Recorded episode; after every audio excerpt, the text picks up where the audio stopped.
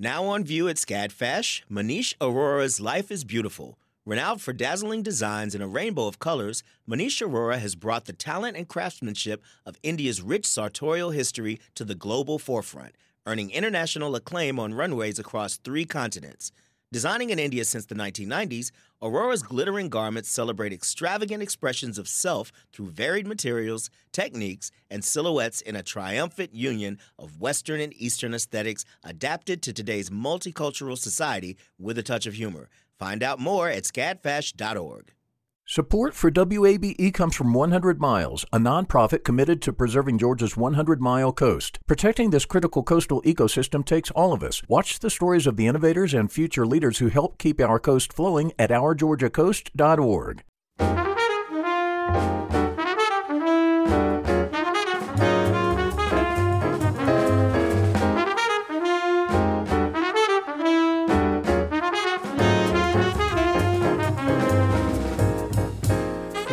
WABE in Atlanta.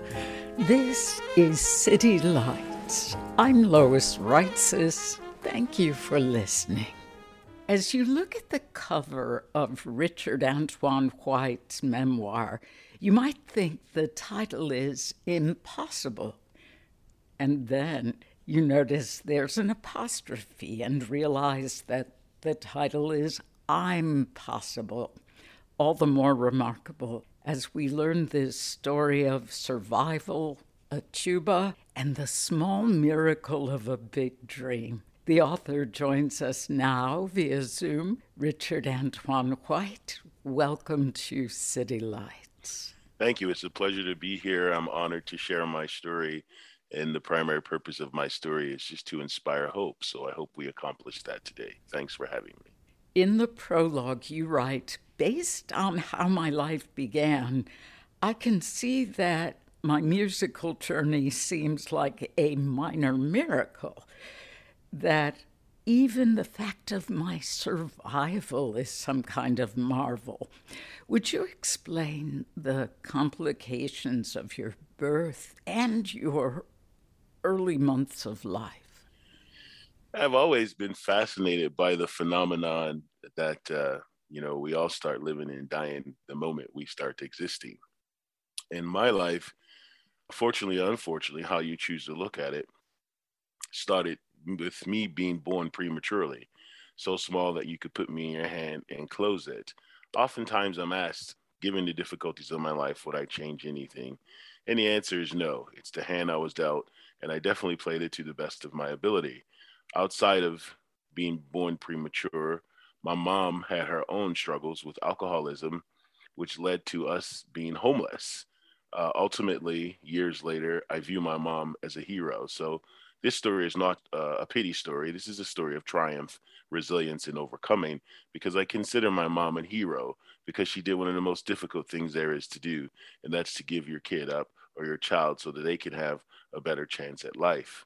On the streets, my everyday existence was somewhat much like no, a normal childhood in that I was playing. I would play with my friends or whomever was out and about, but I had to find food. So I would look in the gutter, find coins, make my way to the open market, and find, you know, chicken gizzards or a chicken wing or something, chew a little bit of it, and then store the remaining under my tongue because I didn't know where my next meal would come from. And the rest of my day consisted of trying to find my mom if we got separated. Most of the time I was successful. And if I wasn't successful, then I find myself sleeping under a tree on a piece of cardboard or an abandoned house. And that was my, my daily routine.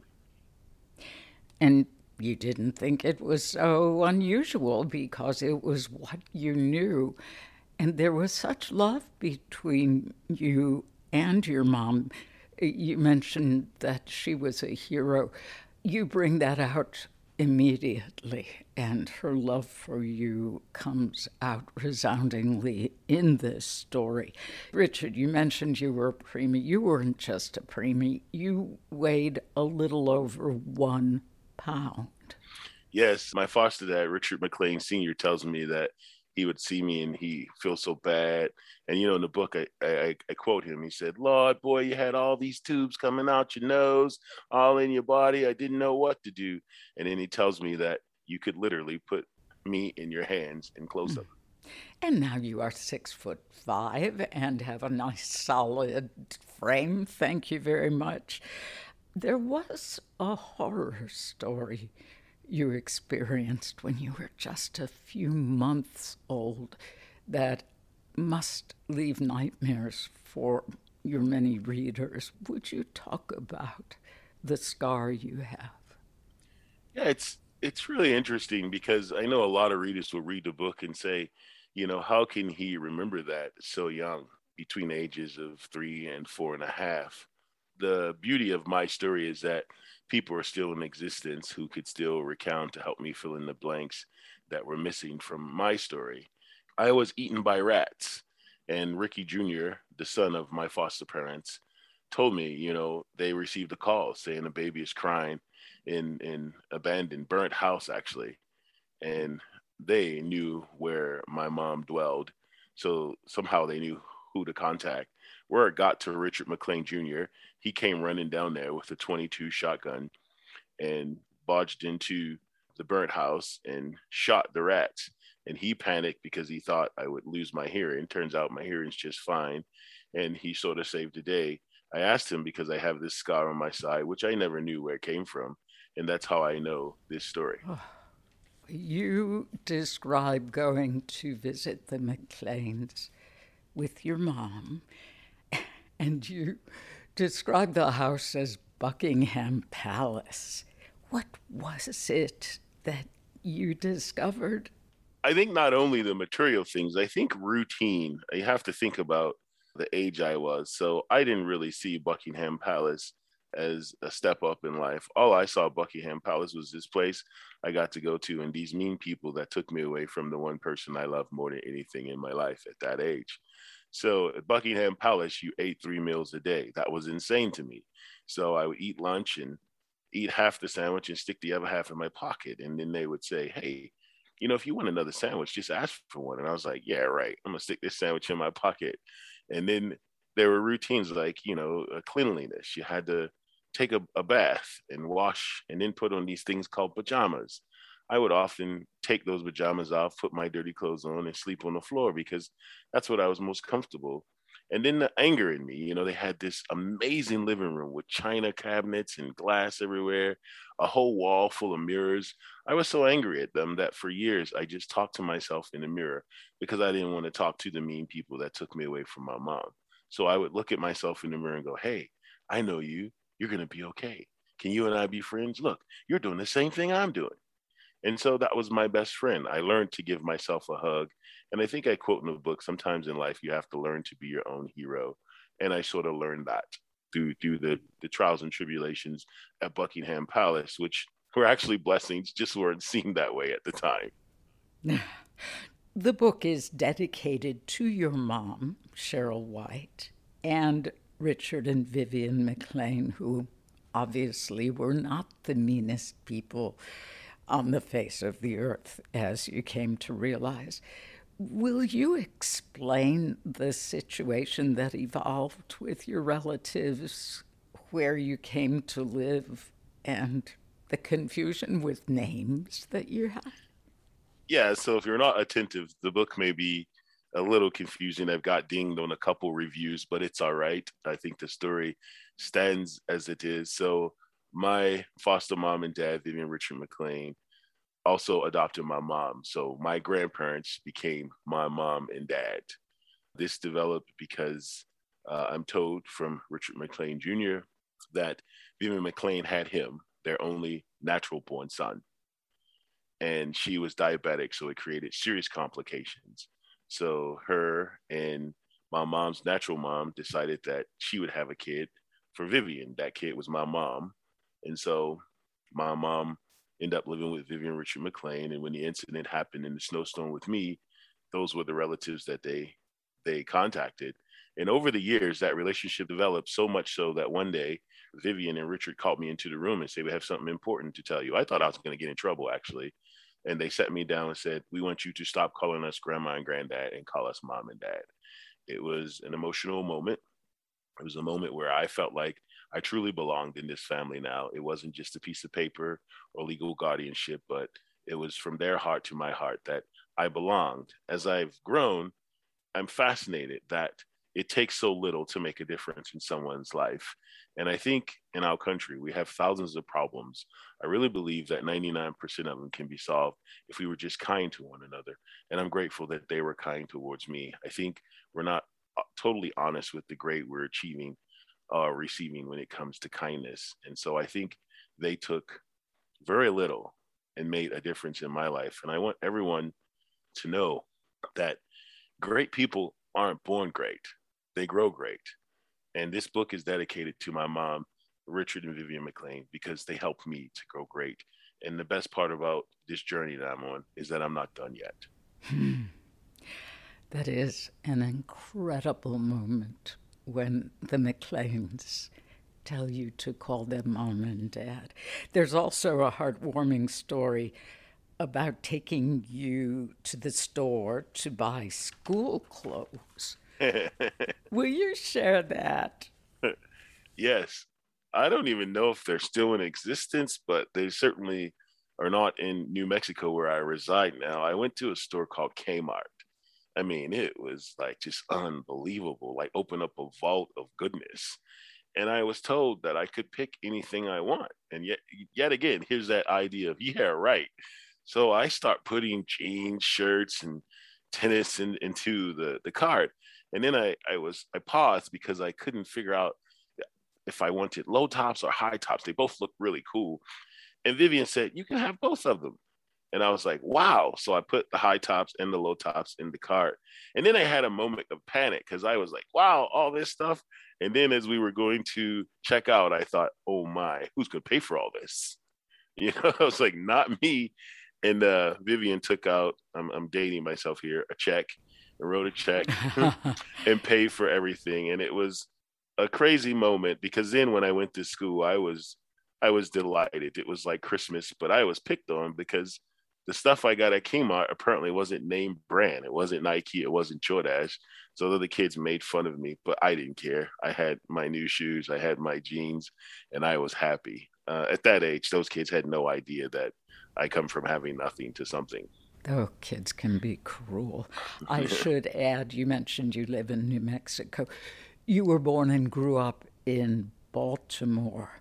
If you are just joining us, this is City Lights on WABE. I'm Lois Reitzes, speaking with the renowned tubist and author Richard Antoine White about his new memoir, I'm Possible. Grandpa Archie was your best friend, as you oh, describe. Yeah. What was so endearing about him? He was simple. I think he just loved me. I think it's love in its simplest form. Our favorite pastime was to sit in his room, eat peppermints, and watch the Baltimore Orioles. And it, was amazing on an old school TV. And uh, I was just blown away. And you know, kids can be mischief. So I would take a dollar or some change from his wallet to go get ice cream or be the hero in the neighborhood, buy everybody candy.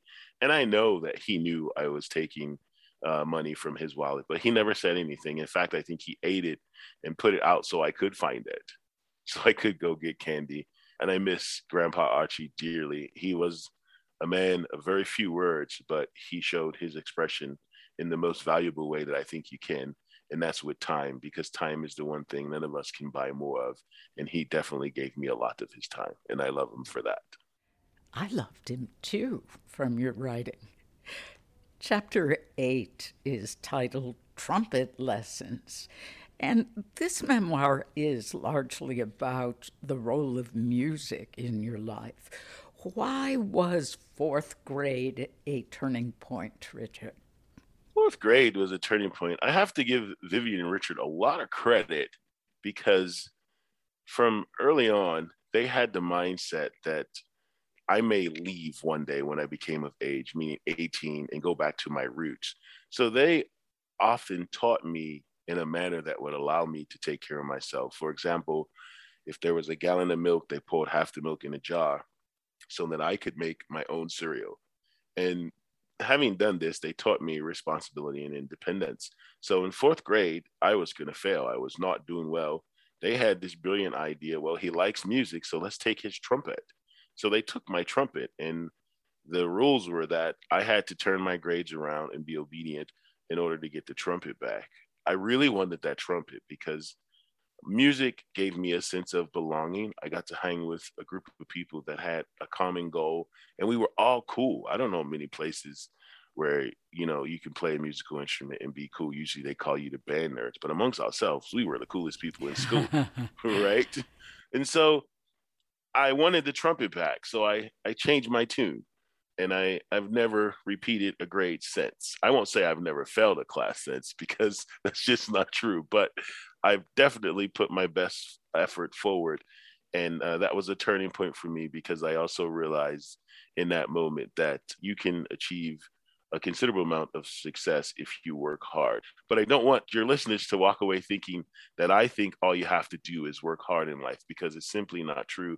I think the other part of that fourth grade story is that the village that I had behind me, meaning Richard Vivian McLean, all the teachers that believed in me, all the mentors, and I think along with hard work, it certainly takes a village for one to succeed. You had your friend Dante also. Ah, yes. Love Dante there's some really funny moments. I won't give too much of the book away, but uh, I think if if you read the book, there's some really candid moments and just hilarious moments between me and Dante. I still talk to Dante.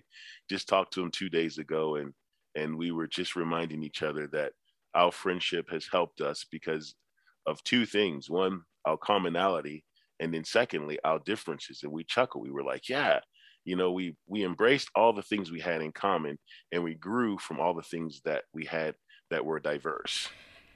You learned music by ear. What was twigs wow twigs is a program for inner city kids the whole purpose of the baltimore school for the arts which is a program that twigs grew out of is to give inner city kids opportunities that they would never have otherwise. And Twigs is to work in gaining skills. And uh, I was fortunate enough to be in that program. Prior to that program, here we go. I'm really dating myself in this in this show today, but I learned music from what we call a cassette tape. Think you put it in this device and you you press play. I think play, record, stop, rewind. I think those were the options, or fast forward maybe. And I would press play and it would go boop.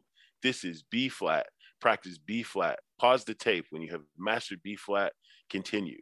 And that's how I learned music. So it was oral. So I never had the the visualization of actually seeing it when I first started. And so that's how I learned. And when I got to Twigs, my skills were pretty deficient you know, it carried on to high school. But when I got to Baltimore School of the Arts, things started to change and things started to turn, and I learned to read music. And I'm grateful for the program at, at the Baltimore School for the Arts. And now we see across the country that most musical institutions have what we call preparatory programs, which are designed to eliminate deficiencies before you actually start the actual program. Mm. When did you realize that the tuba was your instrument? Oh, I think right away. I think the tuba represents me. For those of you who have never seen me, I'm 6'5, 340 pounds. True to form, I could have been a football player. The tuba is bulky. The tuba is often the butt of jokes. I think Trevor Noah almost made me pass out because uh, he said the tuba is always the instrument that we joke about. And then you have this sousaphone. Tell me about the sousaphone. I said, Yeah, that's the tuba you wear. And so he goes, Oh, you actually have to wear the shame and I oh, God, I love him. and I bust out laughing. I thought that was brilliant. So I think much like Tubby the Tuba, if you haven't seen Tubby the Tuba, go get your DVD player, Netflix, watch Tubby the Tuba. The Tuba Tubby the Tuba just wants to play the melody, and so does Richard. I just want to be like everyone else, but unfortunately, because of stereotypes and labels, the tuba is the butt of all jokes. And along with Harvey Phillips' dream and passion, we're trying to change that and let people know the tuba is a serious contender. So it's an underdog. I'm an underdog, and that that commonality makes the perfect match for me and the tuba. Tubist and author Richard Antoine White. His new book is I'm Possible. We'll return with more of our conversation in just a moment. You're listening to WABE Atlanta. The field of mental health counseling is growing rapidly, and Richmont Graduate University can equip you with everything you need as a licensed professional counselor while integrating your faith into your clinical practice. Programs are offered in Atlanta, Chattanooga, and online. Apply today at richmont.edu. That's R I C H M O N T.edu. You love free, and at Ameris Bank, so do we. That's why we're proud to offer worry free, hassle free Ameris Bank free checking. Manage your money your way with convenient access to digital, mobile, and telephone banking, all with no monthly service fee or minimum balance requirements. At Ameris Bank, we're with you. For more information or to open an account, visit our local bankers in person or online at amerisbank.com slash free checking. Other fees such as overdraft fees may apply. Ameris Bank, member FDIC, equal housing lender. This is City Lights on WABE. I'm Lois Reitzes. Great to have you along. Let's return to my conversation with the acclaimed tubist and now author Richard Antoine White. We've been discussing his new memoir, I'm Possible. And here, White speaks to his time at the Baltimore School for the Arts much like the streets, the Baltimore School for the Arts taught me not only academics, but it taught me what the hustle was about. And if you read my book, you'll see the lengths I went through to get scholarships, to navigating and negotiating. What changed for me at Baltimore School for the Arts, I was asked to participate in, I think, a Guide Right program or something, some scholarship program for commercial. And after that commercial, they said, yeah, so a lot of kids will participate and they're going to get scholarship. They're going to get thousands of dollars. And I went, hold on, time out. You can get money playing the tuba. Uh, what, this right here? Thousands? Did you say thousands? So once I heard that, I was like, I'm finna come to school every morning, 7.30. I'm practicing this tuba because, and I told Dante, I say, man, you know, you, you get thousands of dollars with this. And so I started practicing every morning with the intent to get scholarship uh, it changed my whole philosophy in terms of grades being a, pathway to uh, a strong academic background. And that was my purpose. So, Baltimore School for the Arts helped me to understand the hustle in mainstream terms. And it was there that you met Tupac Shakur. How did he influence you? It's interesting talking about Tupac all the time because a lot of the world know him as, you know, the gangster thug life rapper, I knew him as one of the most intelligent people I've ever met. I knew him as the theater major that sat in the cafeteria writing rhymes all day, but could get on the stage and do Shakespeare and iambic pentameter and just lay it down like like he, he was meant to do it. He encouraged me to read, to be uh, accountable for historical references. He always would say, You don't know nothing about the Black Panthers. You need to read the Black Panthers, man. You need to know your history. And as a result, he was so articulate that I start looking up Black Panthers, start, you know, wanting to know about history. And I think, you know, he changed the world with his lyrics and his rap songs. And I think the message from Tupac and a lot of other influential people in my life is tradition in addition to. And I think it's very relevant to what's happening today with technology. We're not trying to abandon or kill anyone's past tradition. We understand how we got here, but let's wake up. Let's wake up our social consciousness and understand that how about tradition in addition to, and let's move forward together with everything. And Tupac taught me that. I mean, I had goose flesh reading your part of the book about Tupac.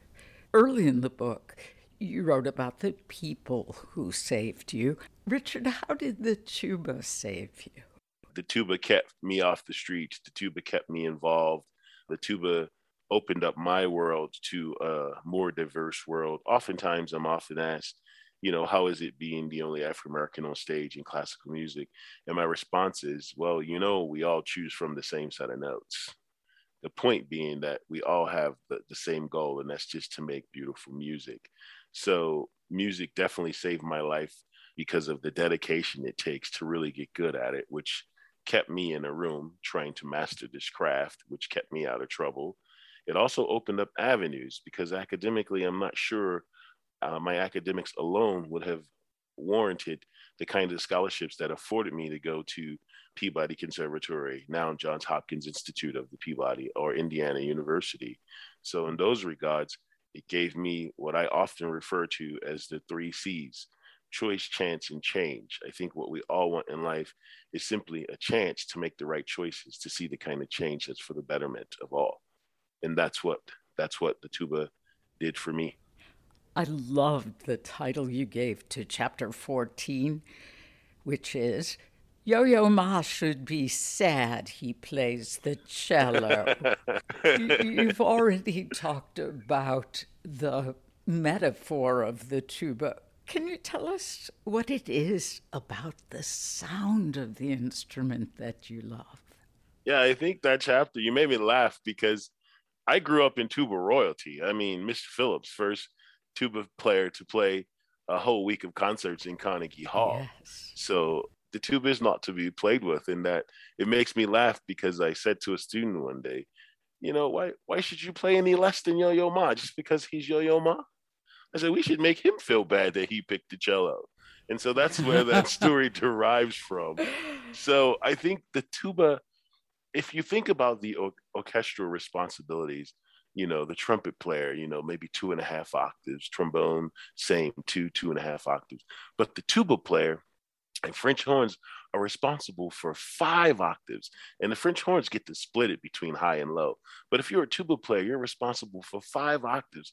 I think the tuba is just getting started, only invented in 1835 to put things into perspective, it's not until 2052 that our first concerto will be 100 years old. And the world is just starting to see what this instrument can do. I think it's the most versatile instrument that we have outside of the piano.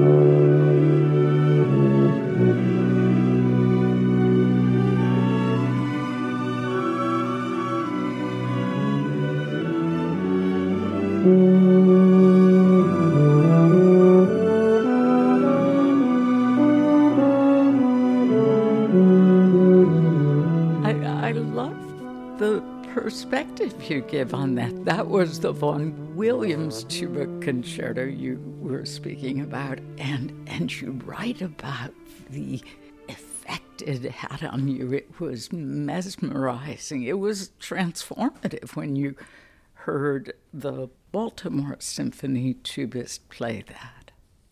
Yes, I think I've always been mesmerized by David Fedderly's sound, former principal tubist of Baltimore Symphony Orchestra and you know, oftentimes I think things are confused in our world with dialogue because we all interpret things differently.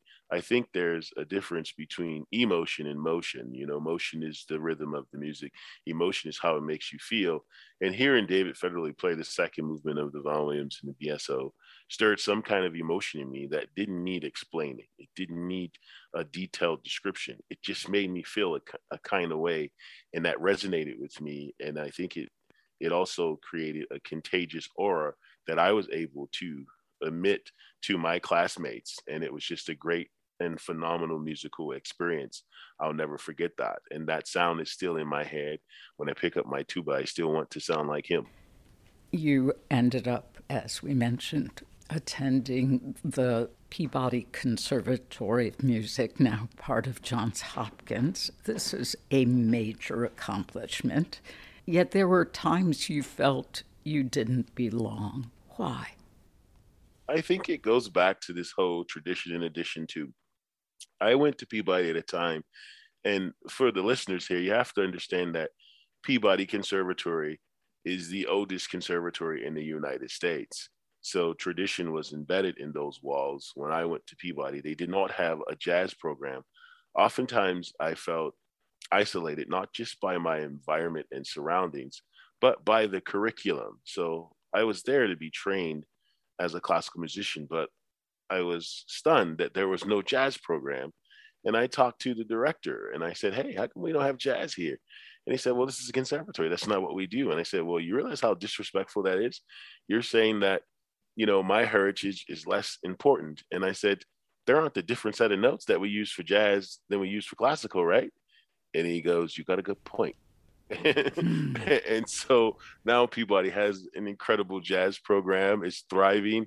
Uh, it's full of diversity, and I think uh, that kind of participation and willingness to listen was very important to embrace this whole idea of diversity and move forward in a manner that allowed us to propel tradition and in addition to add some musical outlets that that are now shaping the culture of our country yeah but there you were an undergraduate shaping the curriculum yeah i have to give the universe credit for that you know i have this long list of of village. I call them village people that help me, and I, I think the world is part of that because I think life lessons are very important. You know, even to the point of life lessons that aren't always in a successful manner. You know, I often have to coach my students up from events that they may have partaked in that didn't go the way they wanted to.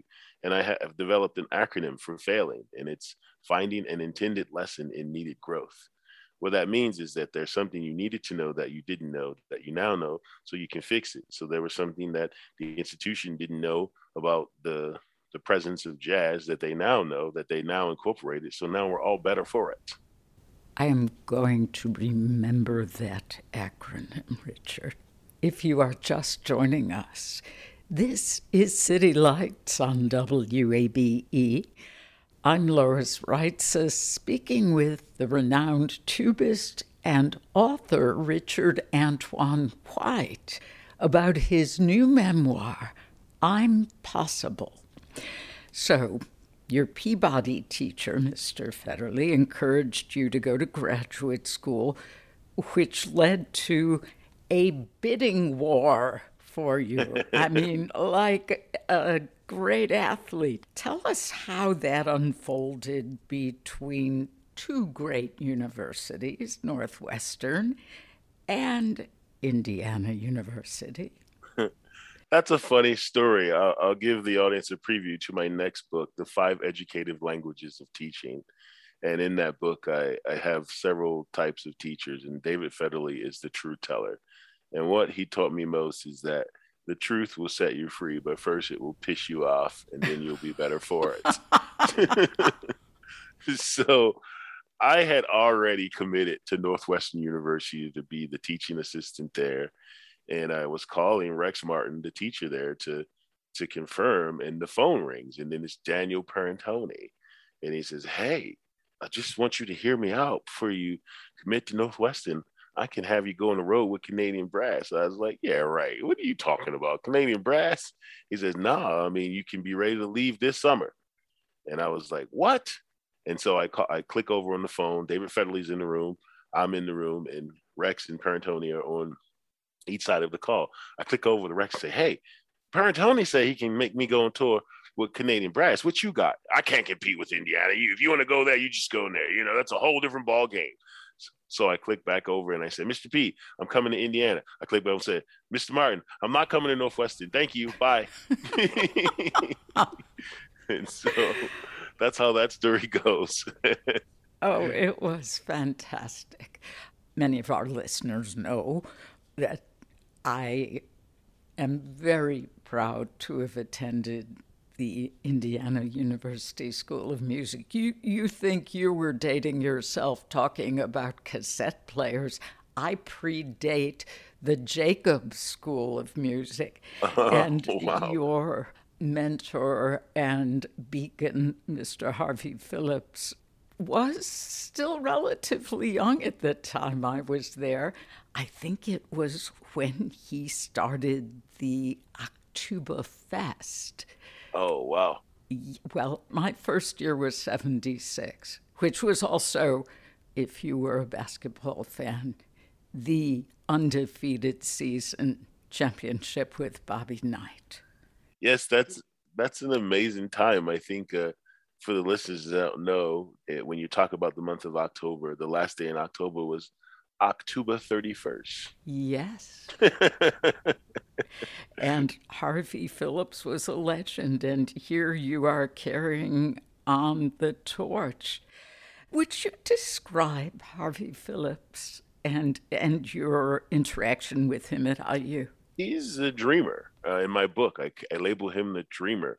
A few years before 1976 and 1973, you know, he calls up Rockefeller Center in New York and say, "Hey, I, I want to have hundreds of tuba players come by Rockefeller Center dressed in Santa Claus suits and play Christmas carols." They say, "Hey, do, do you know where you have called? and, who, and who are you? And you want to do what with what?" He said, Well, before you turn me down, how about you check my references to the likes of Leonard Bernstein and others? And so they checked his references, called him back and said, Hey, Mr. Phillips, we check your references. You can have anything you want. When would you like Rockefeller Center? And so Mr. Phillips was incredible. He was the dreamer, full of ideas. He told me that the secret to success is to find something that doesn't exist, that is needed, and then invent it. Uh, I miss him dearly. I think he has been the most influential person over my career, my musical career, and how I develop and the person I am. And I think more importantly, outside of music, he and Fedderly have a huge role in my life in installing integrity. And that means a lot because I think as many great musicians that Mr. Phillips produced, he produced great human beings. And that's a very fine tribute to his teaching because it wasn't all about the music, it was about the music and the person and the people listening to the music. So beautiful. So here you were, arguably at the jewel in the crown of tuba programs at Indiana, yet once again you were in a minority, as you put it just six brothers in the IU School of Music. now, what was the impact of that in graduate school this time around? Uh, I think we gravitated towards each other. I'll work backwards on this question because we ended up creating a scholarship, Brothers in Achievement Scholarship. Three of those six brothers got together and created a scholarship so that uh, kids today wouldn't have some of the hardships that we had financially, which is pretty significant because I'm still paying back Sallie Mae, but I'm still dedicated to paying the scholarship to Indiana University. And I think the impact that that had is community. I think, you know, in our society today, diversity, equity, inclusion is such a big thing. But I think sometimes, you know, we leave out the B, and the B would be diversity, equity, inclusion, and belonging. And so I, I think that that group of like people help me feel a sense of, of belonging. And I think naturally we gravitated towards each other, not in any malicious way. It was just a natural thing to do. And I think that influenced me because we all had one goal in mind, regardless of our skin color, which definitely made us feel a sense of belonging. And that was to achieve excellence. I often say that excellence is void of color or gender. It's just on the level or it's not. And I think because we didn't want to let each other down, we upheld this level of excellence and it helped each of us uplift each other. And that sense of community propelled each one of us forward. Every single one of them is successful today. Mm-hmm. If you are just joining us, this is City Lights on WABE. I'm Lois Reitzes, speaking with the renowned tubist and author Richard Antoine White about his new memoir, I'm Possible. Part three of the book deals with your professional life as a musician, beginning with the New Mexico Symphony Orchestra. You write about how natural you felt in your new tuxedo. And I was hoping you'd talk about your solo in John Williams' suite from Star Wars. Yeah, one of the solos I had to play was Jabba the Hutt. And if you don't know the Star Wars uh, series, it's just all tuba with uh, a nice light bed of string accompaniment. And so when they do these special concerts in New Mexico, they really do. People come dressed up in costume, the kids come in costumes. And at that time, we were New Mexico Symphony Orchestra. So we were doing each concert three times Friday, Saturday, and Sunday. So I not only had to play Jabba on Friday, I had to come back and do it Saturday and Sunday. And it was an amazing experience. It was the first time I really got the sense that this community embraced me because I gained hundreds of little kids as fans. And so much so that when we were leaving the stage, a little kid said, Look, mommy, it's a real live Jabba the Hutt."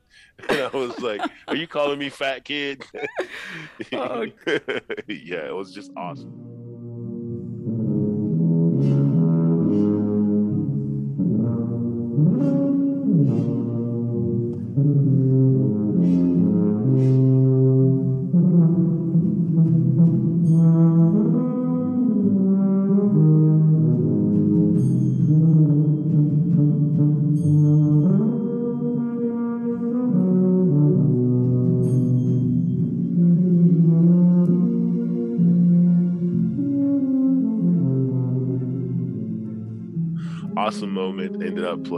I don't know that I'll ever play it again. It's not often scheduled. Tuba players go their whole life and not play it. So the fact that I got to do it multiple times is really great. I got to blend with the community and touch the community with the tuba. Keep in mind, the tuba became cool at that point, like it did for me many years before.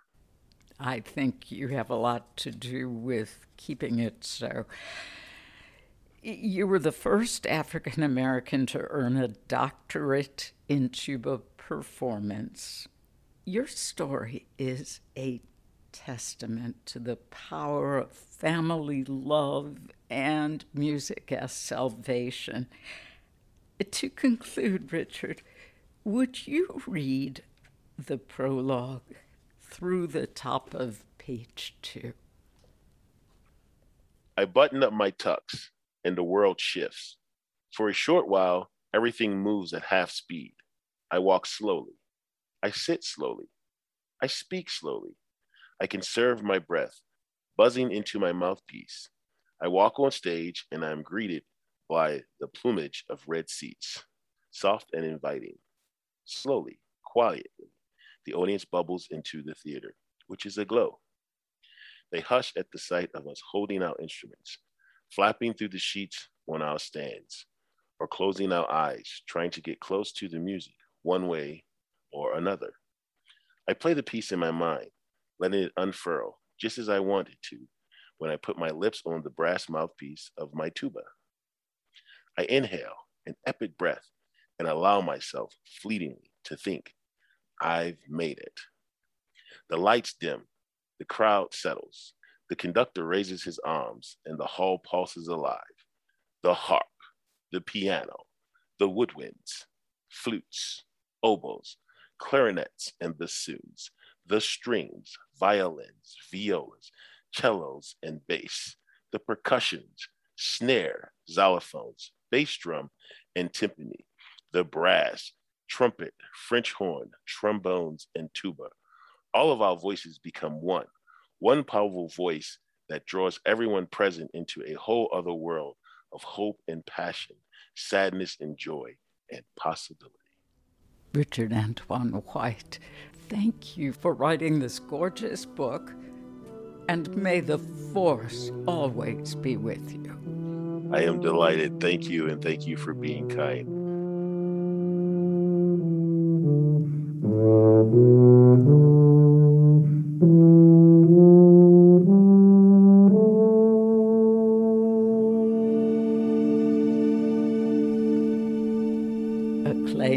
Tubist, professor, and author Richard Antoine White. His new book is I'm Possible. More information is available on our website, wabe.org slash citylights. Coming up, Shelley Canavy, City Lights engineer and contributor, takes us to the new immersive Downton Abbey experience. You're tuned to WABE Atlanta.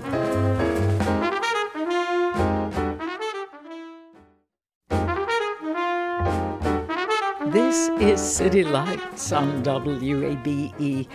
I'm Lois Reitzes. Thank you for being here. Traveling immersive experiences are becoming commonplace in Atlanta. And right now, going to Downton, England is as easy as visiting Sandy Springs. City Lights engineer and contributor Shelley Canavy recently made that journey and brought us back this audio postcard. Downton Abbey is arguably the most watched drama in PBS history.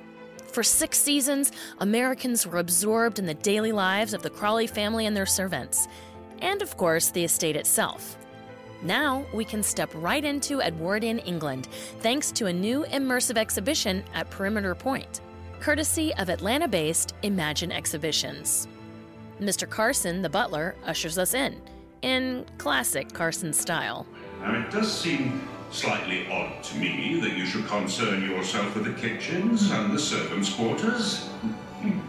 Just as I confess that I'm slightly surprised by the clothes that some of you have decided to wear today. President and CEO of Imagine Exhibitions Tom Zaller says that thanks to his relationship with Carnival Films and NBC Universal, he was able to get some of the cast to be part of the exhibition. Zaller says that's a pretty unique thing. Mrs. Patmore might be there and say something to you as you're walking through. Carson is your, your greeter, and you get these moments where the, they're with you in the space. And you won't see many exhibitions like this because it's too hard to do it. And NBC and Carnival really leaned into this project because they care about it. And they allowed us to have that access and incorporate the depth of those characters in the experience. So it's, it's really, it's lovely. Double doors open up to the character gallery, where portraits of the family and servants are showcased alongside jewelry and knickknacks. This part of the exhibition bounces between the stories of the fictional Crawley family and their downstairs neighbors and the socio-economic history of the British aristocracy. The show took place from 1912 to 1926, and a lot happened during that time, right? I mean, a war happened, the Industrial Revolution was happening, women's rights, there was all kinds of important global change that was going on. And I think that that also adds to the richness of the story and to the experience as you go through, even if you're not a fan. Moving us through history are audio and visual stories. But it was the motor car which was to most keenly symbolize the new possibilities, thrills, and dangers of the transportation revolution along with cheeky little drawers that conceal artifacts, including the telegram announcing that England was at war, Anna's arrest papers, and a certain paper bag that held Lady Mary's contraceptives. That object just has the ability to sort of take you someplace, you know, like you remember that moment, like, oh my God, that moment. Like, I mean, had they had a, a rolled up rug and Mr. Pamuk had inside, that would be a powerful moment for us all. But that was a little too risky, I think. Moving on from the characters, we head into the servants' quarters. The kitchen, the servants' hall, and even the staircase have all been meticulously recreated. It's like you're really there. When we head to the upstairs rooms, we find Lady Mary's bedroom where she and Anna spent so many hours sharing secrets, as well as the dining room, complete with a lesson from Carson on the rules of dining at Downton. The hostess decides when dinner is finished all will stand, and she will then lead the women into the drawing room, leaving the men to their court. Then comes the Hall of Costumes. Everything from riding clothes to day outfits to cocktail dresses and wedding gowns, all even more gorgeous and detailed than they appear on screen. And don't forget to ring the dressing gong before you go. Downton Abbey the exhibition isn't Tom Zaller's first foray into the world of immersive experiences. With Imagine Exhibitions, he's created attractions including Titanic, the Artifact Exhibition, Imagine Van Gogh, and the upcoming Harry Potter exhibition. It's a unique niche he's found. It's a nice area where you're taking historical or educational or art or different kinds of content and you're bringing it to life in a way where people can be in a space and feel immersed be entertained and hopefully you know take something away from it. I love what i do for a living. I have a fantastic team. At the end of the day we we entertain people you know? We take you away from your daily life for a minute and share some nice moment. And as for Downton Abbey, as the Dowager Countess says, you'll find there's never a dull moment in this house.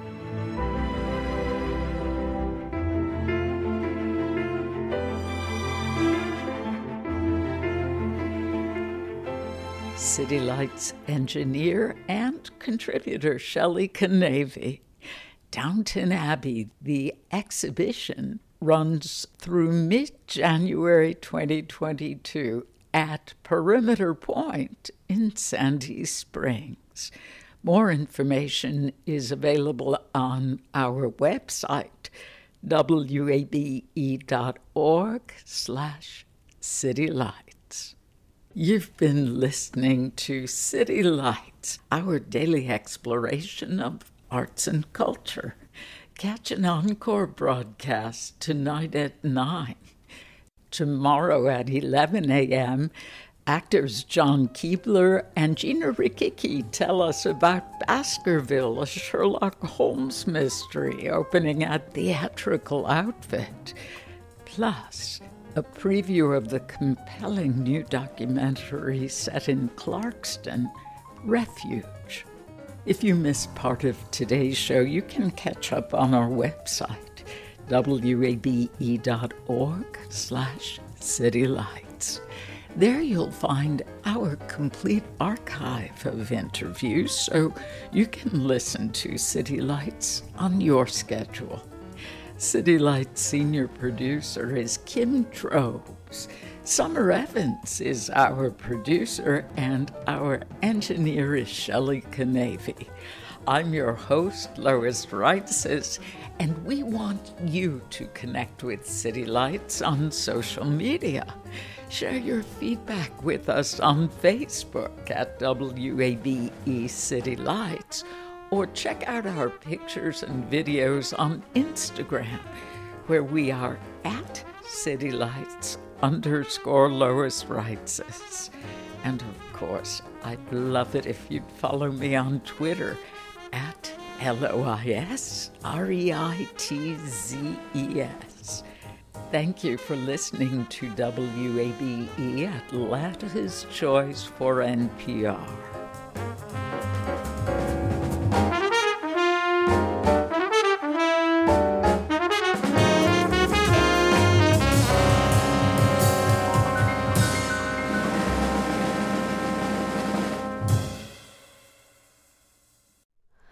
Hi, it's Terry Gross, the host of Fresh Air. We bring you in depth, long form interviews with actors, directors, musicians, authors, journalists, and more. Listen to our Peabody Award winning Fresh Air podcast from WHYY and NPR. The world is full of mysteries. Are ghosts real? Is that yogurt expired? Hey, the unknown can be scary. But when you donate to WABE, you know where your money is going. Your gift supports the journalism that keeps you informed and the programs that pull back the curtain on complicated stories. Help us make the world less mysterious. Become a member now. Go online to wabe.org/donate and thanks.